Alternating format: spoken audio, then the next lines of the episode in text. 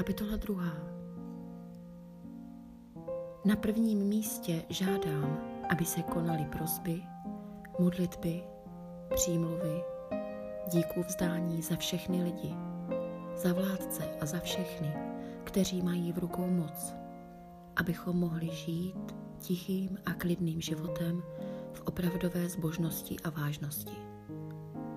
To je dobré a vítané u našeho Spasitele Boha, který chce, aby všichni lidé došli spásy a poznali pravdu.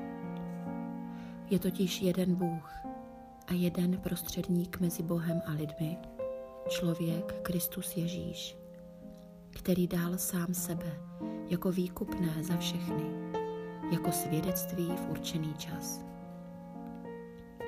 Byl jsem ustanoven hlasatelem a apoštolem tohoto svědectví. Mluvím pravdu a nelžu, učitelem pohanů ve víře a v pravdě.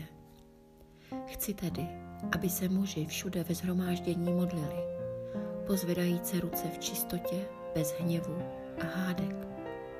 Rovněž ženy, ať se oblékají slušně a zdobí se prostě a střízlivě, ne účesy a zlatem, perlami nebo drahými šaty, nýbrž dobrými skutky, jak se sluší na ženy, které se rozhodly pro zbožný život.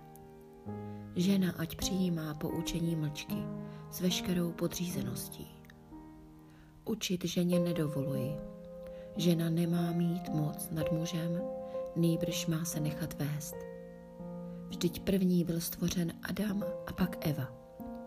A nebyl to také Adam, kdo byl oklamán, ale žena byla oklamána a dopustila se přestoupení.